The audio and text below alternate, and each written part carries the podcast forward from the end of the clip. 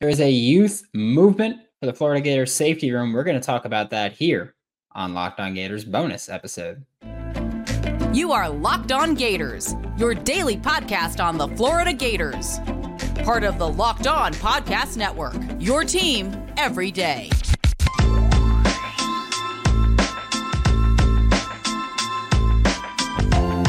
Hello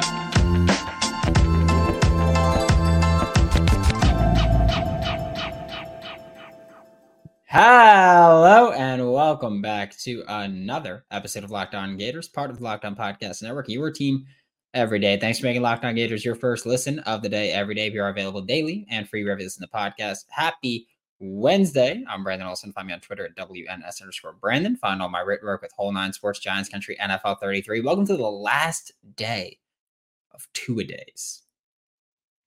Love you. Last day of two days because the Florida Gators play football tomorrow and I'm ready to ch- I'm I'm ready to bite someone's head off. Okay, I'm just letting you know that. But the Florida Gators depth chart came out on Monday. They named Miguel Mitchell and Jordan Castell as the starting safeties. That is a very fun combination to talk about because Miguel Mitchell was always the expectation. I know that for Florida Gators fans, at least a lot publicly, it's Kamari Wilson has to be the guy. He was the highest rated commit in 2022. He was the guy. He was the IMG curse. He, he did all these. I get it. No. I mean, I, I said this in January, I think it was, maybe February. It was like Senior Bowl week. So it was January turning February. But I said, hey, this coaching staff, they think Miguel Mitchell is the best safety on this roster that hasn't really changed. Okay, like like Miguel Mitchell is still the guy that they are highest on. He is safety one on this team. So that's not the that's not the surprising part. Jordan Castell, on the other hand, is a surprising part, a very fun surprising part at that. I have a theory that I think Jordan Castell was listed as a starting safety here because the Gators are taking a, a matchup specific approach. Last year, Utah tight ends, specifically Brant Kuithe, destroyed the Florida Gators. Brant Kuithe, we'll see if he plays. Uh, but Jordan Castell last year, or last year when he was in high school, played corner in a very similar defensive system. Because again, this, this is not like a unique system. It's becoming more and more popular. It's modern defense. So Jordan Castell played corner in a very similar defense in high school. A lot of man coverage because he quarters, which means basically on the outside you're playing man there. And he has just insane physical traits. Jordan Castell played corner last year. Nick Saban wanted him to play linebacker, and he's going to be starting at safety for the Florida Gators. Okay.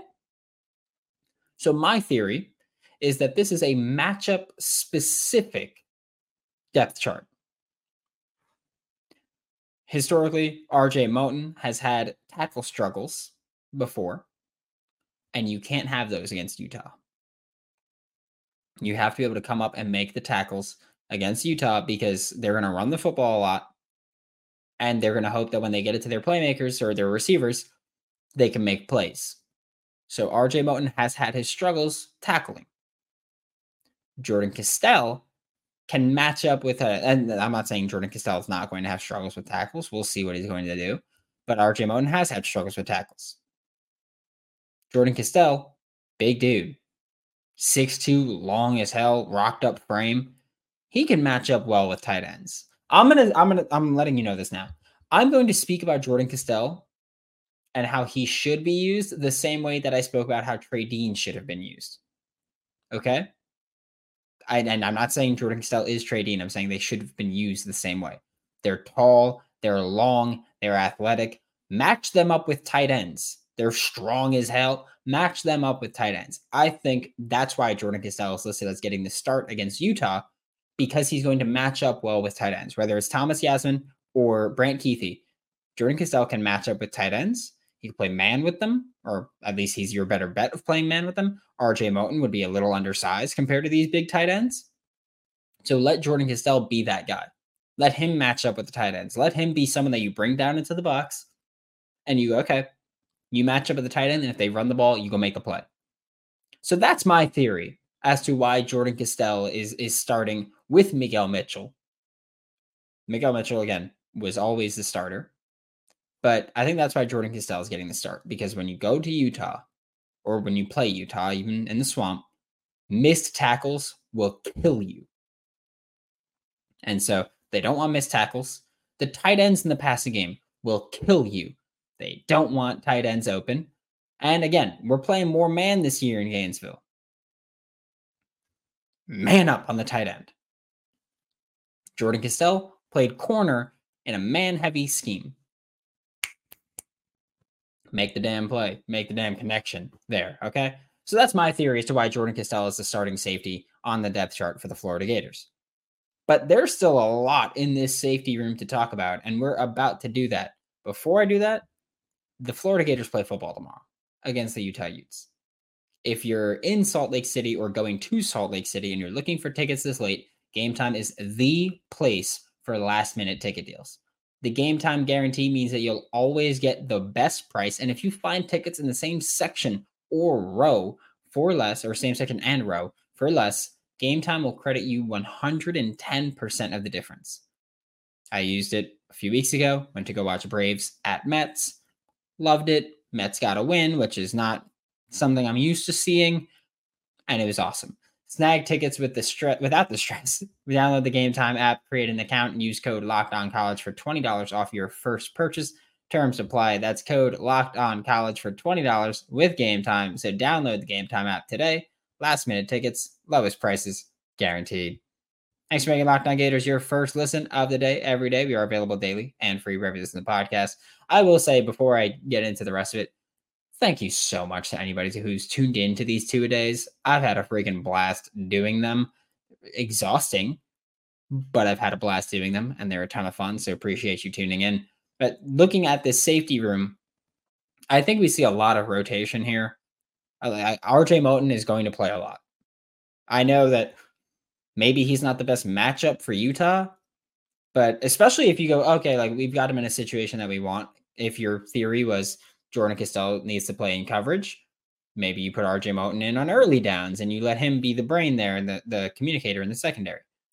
If your theory is RJ Moten can play coverage, run defense might be an issue, then you put RJ Moten in if you get them in passing down situations and you work with that. So, whatever it is, RJ Moten is going to play a lot this year.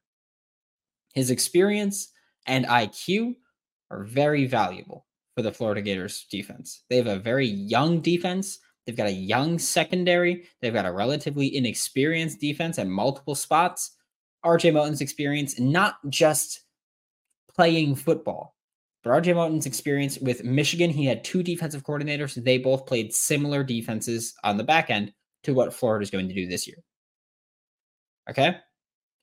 He played for Michigan last year. He started for Michigan for most of the year last year when they were a playoff team. RJ Moten has valuable experience that nobody else on the Florida Gators has, offensively or defensively. So RJ Moten is going to play. He's got the experience that's going to elevate this defense, I believe, and the communication to do so as well. One thing I loved seeing about this defense and the safety depth chart specifically, I loved seeing Bryce Thornton listed as safety three for both spots. He was safety three at the starting spot with Miguel Mitchell, and he was safety three at the starting spot that had Jordan Castell. So I love seeing that. Like I remember when Bryce Thornton committed, I was talking about, hey, he's a versatile piece. He could do it all. He played a pretty complex defense. He played in a in a college scheme defense last year. Like he played this modern style that we're seeing Florida. And he played in multiple spots in the secondary. He played in the slot. He played the deep spot. He played all over. So he's got experience at least doing that. Now he's got to do it at the SEC, which is obviously different, but he's been playing multiple spots. He's been a versatile piece that could function in multiple spots in this safety room. And I remember a few months ago going, hey, I wonder if he's going to play, if he's going to get playing time here. I don't know how much safety three is going to play, but he's on a depth chart. I'm assuming that means, hey, we're at least considering you to actually get the start here, or, or we're actually at least considering you to actually get playing time here. And you love seeing that. Like it's awesome to also just look at how many freshmen are on the depth chart in, in general. But safety, you have Miguel Mitchell's a, a true sophomore. So is Kamari Wilson. Jordan Castell is a true freshman. So is Bryce Thornton. The only guy that's consistently experienced there is RJ Moten. Like this is a, a, young secondary that's terrifying because youth usually means mistakes at some points. However, last year Florida started Trey Dean and Rashad Torrence II, where there was a ton of mistakes, mostly Trey Dean, but there were a ton of mistakes. So why not be like, hey, we have youth and they can get experience and still make their mistakes if the vets were going to do it anyway. So I'm very much looking forward to a just completely different safety room for the Florida Gators in 2023. Thanks for making Locked On Gators your first or second listen of the day every day. We'll be back tomorrow. Florida Gators game day crossover Thursday. So JT Wistrcill looking right at you. For Locked On Gators, I'm Brandon Olsen. Don't forget to follow me on Twitter at WNS underscore Brandon. Find all my written work with Whole Nine Sports, Giants Country, NFL 33, and I will see you all tomorrow.